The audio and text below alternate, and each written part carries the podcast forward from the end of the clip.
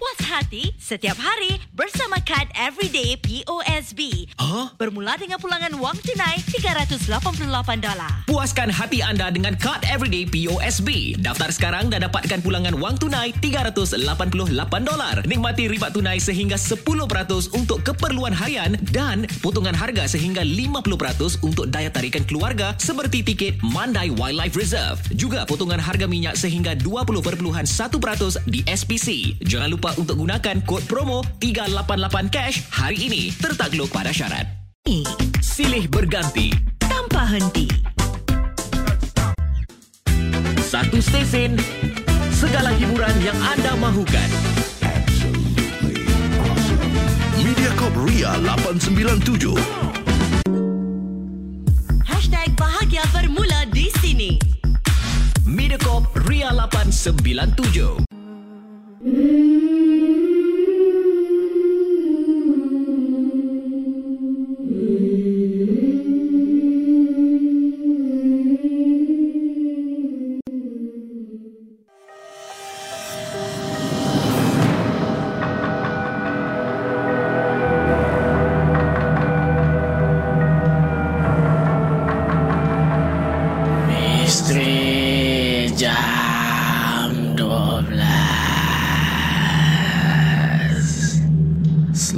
Datang pendengar-pendengar Misteri jam 12 Saya akan menemani anda setiap malam Isnin hingga Jumaat Tepat pada jam 12 malam Sebelum anda tanya Suara siapa pula ni di Misteri Jam 12? Biarlah saya memperkenalkan diri saya ini.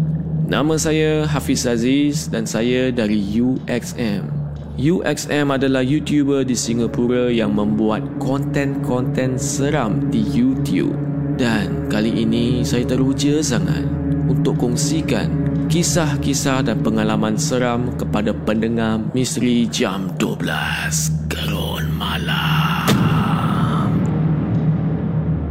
Sebelum saya bermula, saya ingin ingatkan kepada anda semua, jangan mudah percaya atau terbawa-bawa dengan kisah yang saya akan ketengahkan nanti.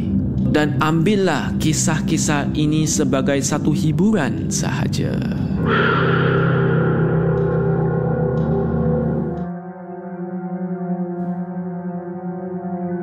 Pada malam ini kami ada Adam yang akan kongsikan kisahnya yang menyeramkan. Seram atau tidak, kita tak tahu lagi. Jadi, dengarkanlah kisah daripada Adam.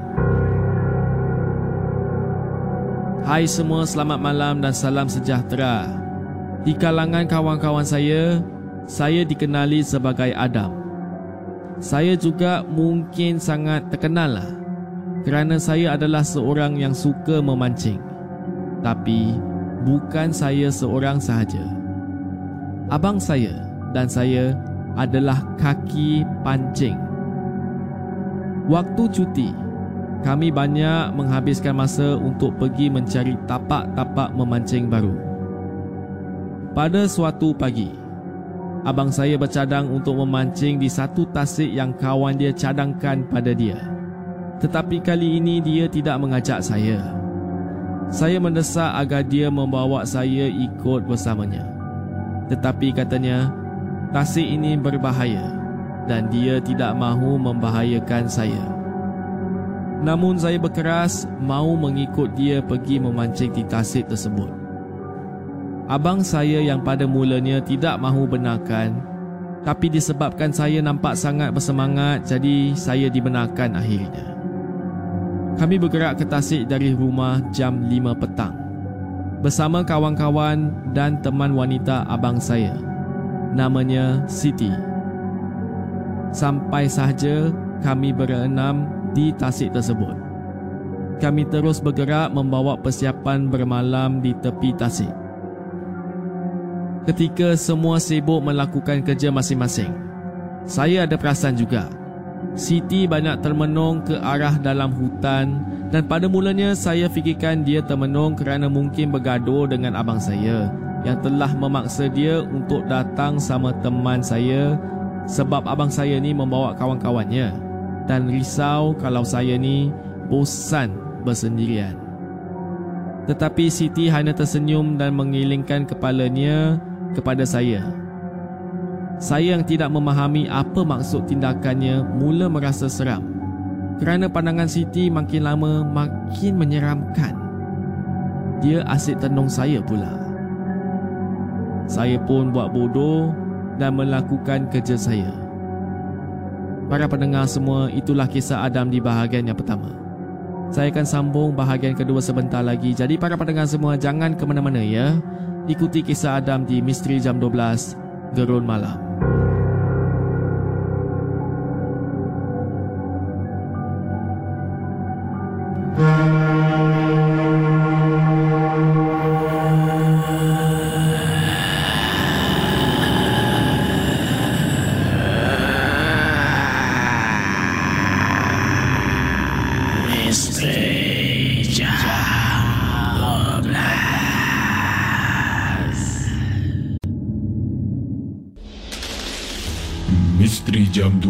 Gerun Malam hantarkan kisah-kisah misteri anda menerusi alamat email mj12 at mediacorp.com.sg di WhatsApp Ria 97868464 rancangan 1 jam setiap Isnin hingga Jumaat. Misteri Jam 12 Mediacorp Ria 897 Hits demi hits. Hiburan tahap optima. Dari kami untuk anda. Mediacorp Ria 897 Ria 897 Berlega di dunia digital. Ria 897 bermanifestasi dunia digital. Dari kota Singa ke seluruh Asia Dari Asia Tenggara ke Eropah Dari Timur Tengah ke benua Amerika Dari bandar utama dunia ke sempadan negara, pekan dan kota. Kami bersama anda. Anda, kami, aku, kamu dan kita semua. Disatukan dengan hanya satu sentuhan bahagia Ria Dan di gelombang maya kita akan bersama. Tidak kira di mana anda berada, kami senantiasa bersama.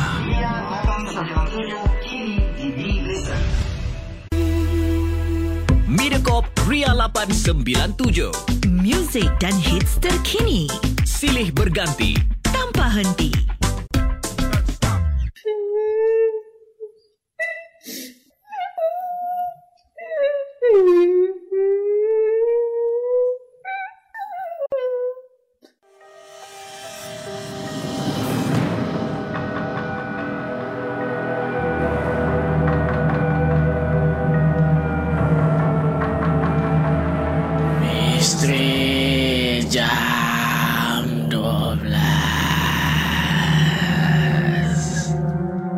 Selamat kembali ke Misteri Jam 12 Gerun Malam.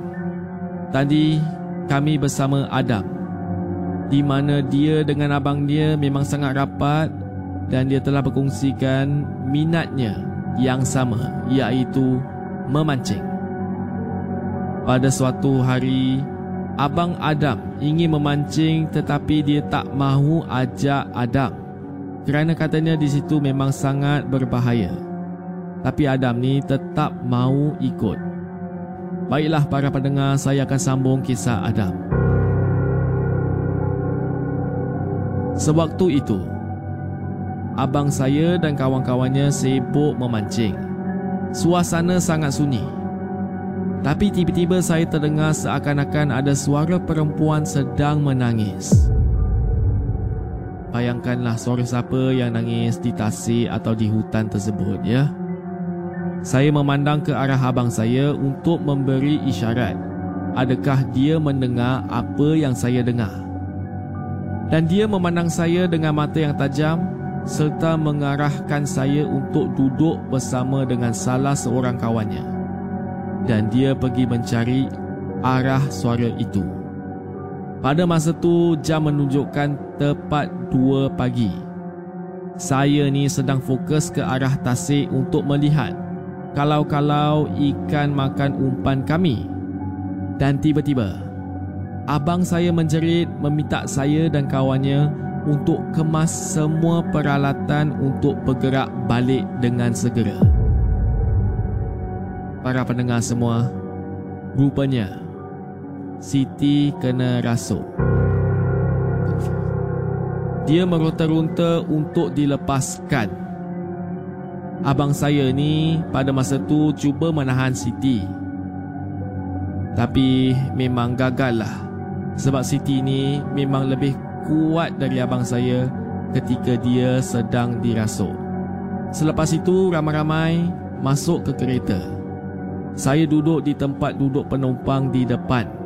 Kerana abang saya tidak mahu saya melihat keadaan Siti kerana dia tahu saya ni memang lemah semangat. Sampai sahaja kami di masjid kawasan itu. Abang saya segera menelpon ibu bapa Siti dan ustaz kenalan ayah kami.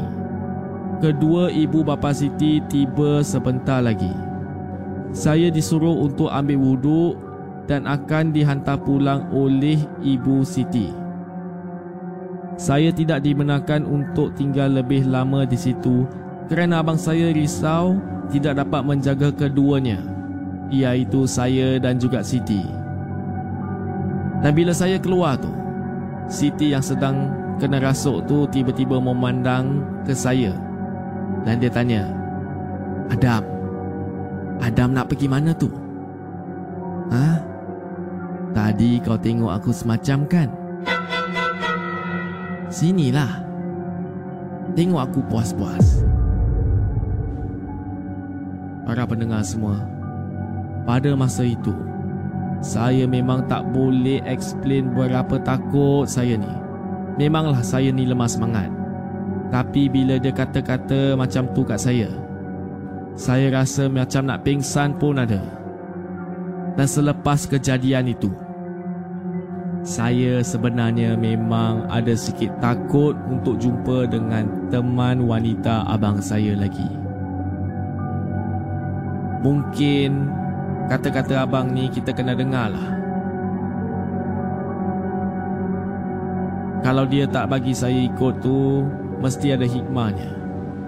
Sekian, itu sahaja kisah daripada saya. Para pendengar semua, itulah kisah daripada Adam. Apakah pendapat anda semua? Seram atau tidak?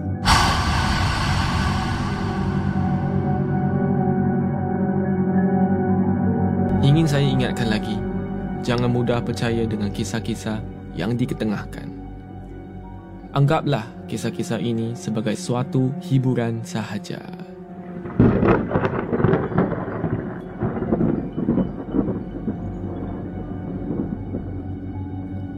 Kalau anda ingin hantarkan kisah atau pengalaman anda yang menyeramkan, sila hantar ke email mj12 at mediacorp.sg di WhatsApp Ria atau Instagram Ria897. Selamat malam kepada semua pendengar. Saya Hafiz Aziz dan akan saya jumpa anda lagi di Misteri Jam 12 Gerun Malam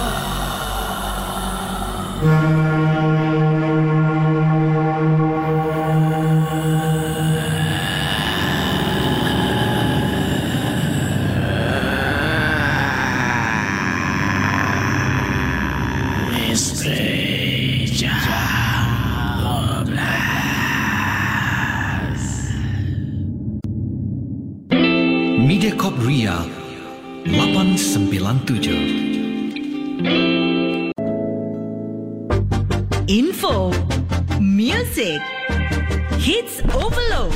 Vibes Overload. Mediacorp Ria 897. Ria 897 Berlegar bermanifestasi di dunia digital. Dari kota Singa ke seluruh Asia. Dari bandar utama dunia. Sempadan negara Pekan dan kota Kami bersama anda Anda, kami, aku, kamu dan kita semua Disatukan dengan hanya satu sentuhan bahagia. Ria. Dan di gelombang maya kita akan bersama. Kami senantiasa bersama. Ria. Mediacorp Ria 897. Bahagia buat kita semua. Setiap masa.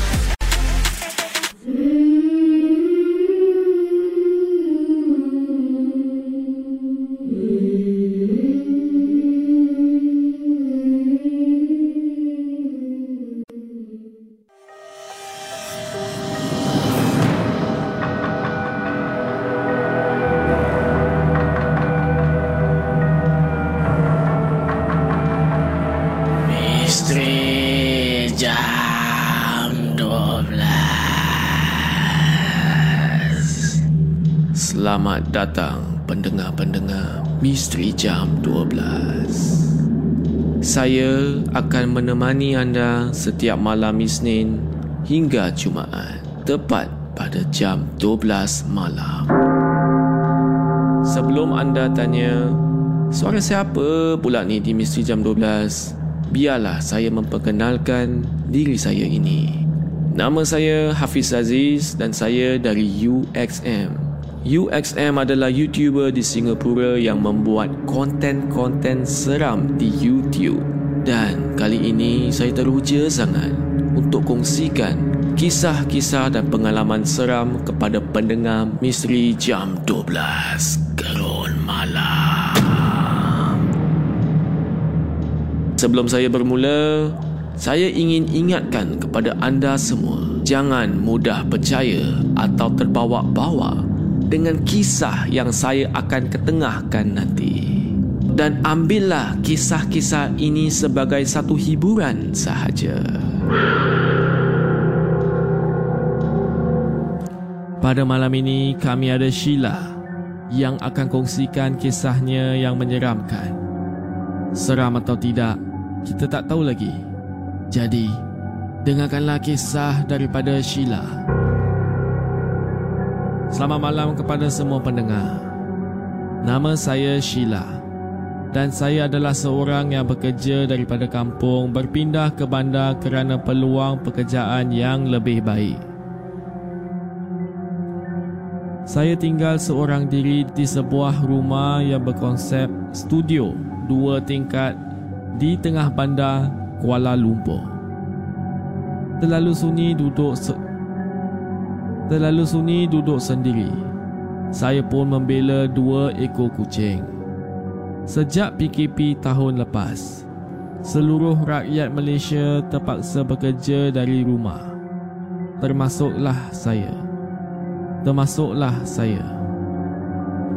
Selama ini, saya bekerja sehingga lewat malam. Jadi saya jarang ada di rumah. Dan rumah yang sunyi ini saya tidak pernah terasa apa-apa pun. Disebabkan PKP sejak 24 jam berada di rumah. Saya sering terdengar suara-suara perabot, orang berjalan dan macam-macam lagi dalam rumah saya. Sebab itulah saya buat keputusan untuk membela kucing. Setidaknya, saya boleh menunding jari pada kucing-kucing apabila terdengar bunyi macam-macam untuk menyedapkan hati saya. Sejak itu, saya kurang merasa takut dan lebih kerap berada di tingkat atas rumah saya. Kerana memikirkan di dalam rumah saya ni ada kucing yang akan berkeliaran. Tapi para pendengar, pernah pada suatu malam ini, saya sedang menulis novel seorang diri di bilik. Ketika saya sedang kusyuk menulis idea yang ada, tiba-tiba saya terdengar bunyi mesin basuh saya ditekan-tekan dan kedua ekor kucing saya ni sedang tidur di atas katil saya. Cuba bayangkanlah. Jadi selepas itu saya turun dengan perlahan untuk cuba mengintai bunyi apa itu. Dan bila saya sampai sahaja di kaki tangga, saya dapat saya dapat melihat seakan-akan diri saya ini sedang berdiri di depan mesin basuh. Sumpah memang saya nampak ada tubuh badan seorang perempuan yang sebiji macam saya. Rambutnya panjang dan mengurai sedang menekan-nekan mesin basuh tersebut. Saya time tu jadi takut sangat. Jadi saya perlahan-lahan berlari naik ke atas. Takut didengar oleh apa sahaja yang saya nampak tadi tu. Sejak kejadian, saya telah memasang beberapa CCTV di dalam rumah kerana saya tidak berani untuk turun dan nak tahu ada apa di rumah saya. Para pendengar semua, itulah kisah Sheila di bahagian yang pertama. Saya akan sambung di bahagian kedua sebentar lagi. Jadi, jangan ke mana-mana. Ikuti kisah Sheila di Misteri Jam 12 Gerun Malam.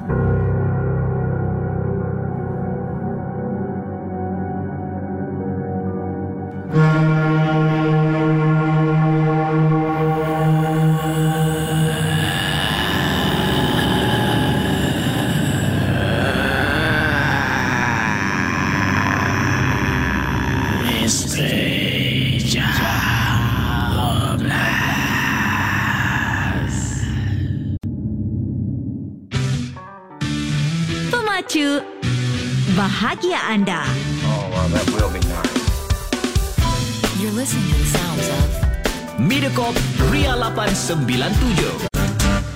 Ria 897 Berlega di dunia digital. Ria 897 bermanifestasi dunia digital. Dari kota Singa ke seluruh Asia, dari Asia Tenggara ke Eropah, dari Timur Tengah ke benua Amerika.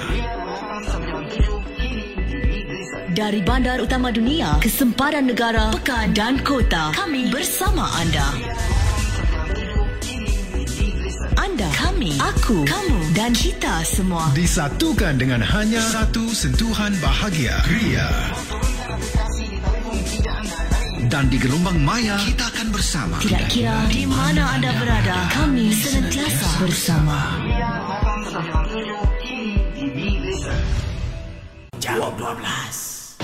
Music, lagu dan smashing hits. Mediacorp Ria 897. Misteri Jam 12 Gerun Malam hantarkan kisah-kisah misteri anda menerusi alamat email mj12 at mediacorp.com.sg di WhatsApp Ria 97868464 rancangan 1 jam setiap Isnin hingga Jumaat Misteri Jam 12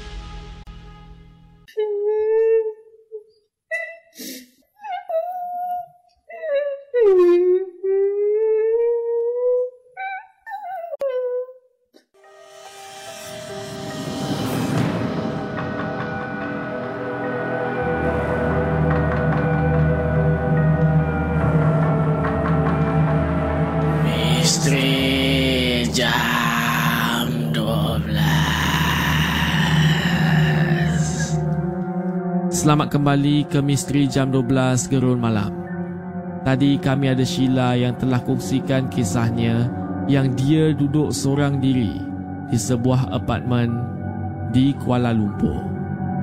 Apartmen Sheila ini ada dua tingkat. Kat atas dia bilik dan kat bawah dia living room dan juga dapur lah. Dan selepas PKP, dia terpaksa bekerja di rumah. Dan apabila seorang diri di rumah tu agak sunyi, dia membela dua ekor kucing selepas itu. Pada satu hari ini, apabila dia berada di dalam bilik, sedang menulis novel, dia terdengar seperti ada orang sedang menekan-nekan mesin basuhnya di bawah. Apabila dia mengintip, dia nampak seperti dirinya sedang berdiri di depan mesin basuh itu dan menekan-nekan butang.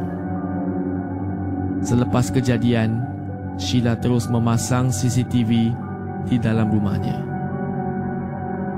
Baiklah para pendengar, saya akan sambung kisah Sheila. Pada suatu malam, saya nak tidur dan mencari kucing-kucing saya seperti biasa sebelum saya tidur. Malas untuk turun ke bawah. Saya cuba tengok CCTV saya. Satu persatu skrin saya tengok. Kemudian, saya melihat kucing-kucing berada di tandas melakukan